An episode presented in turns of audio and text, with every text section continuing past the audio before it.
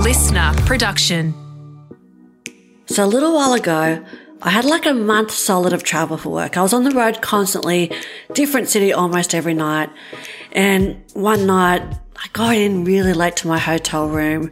It was like 9 p.m., which I know doesn't sound that late, but for me, who goes to bed early, it was, I, I ordered room service, started getting all of my stuff ready for the next day. I was doing the 10k program from my running program and I had a training session the next day. And I also had a 7.30 a.m. flight, which meant, you know, a 6.30 a.m. departure from the hotel, meaning I had to get, be up at 4.30 a.m. if I was to be in the gym by 5 a.m. to squeeze in the 45 minute workout on my training schedule.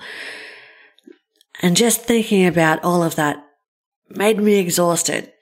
So I had a radical thought. I'm not going to go for my run tomorrow. I tell you what, I am out there. And so I set my alarm for 6 a.m., had my room service, hopped into bed, and I had a solid uninterrupted eight hours of sleep. I woke up before my alarm to the sun filtering through the curtains. I felt amazing. Like every single cell in my body was soaked in a feel good solution. Like my, my whole body was buzzing and vibrating with vitality. And that day, the whole day went my way. My fresh juice at breakfast was tantalizingly delicious. My creativity was on fire. I punched out 10 years worth of content. The speech that I gave in Melbourne was the best experience that I've ever had on stage. And so what did I learn from this day?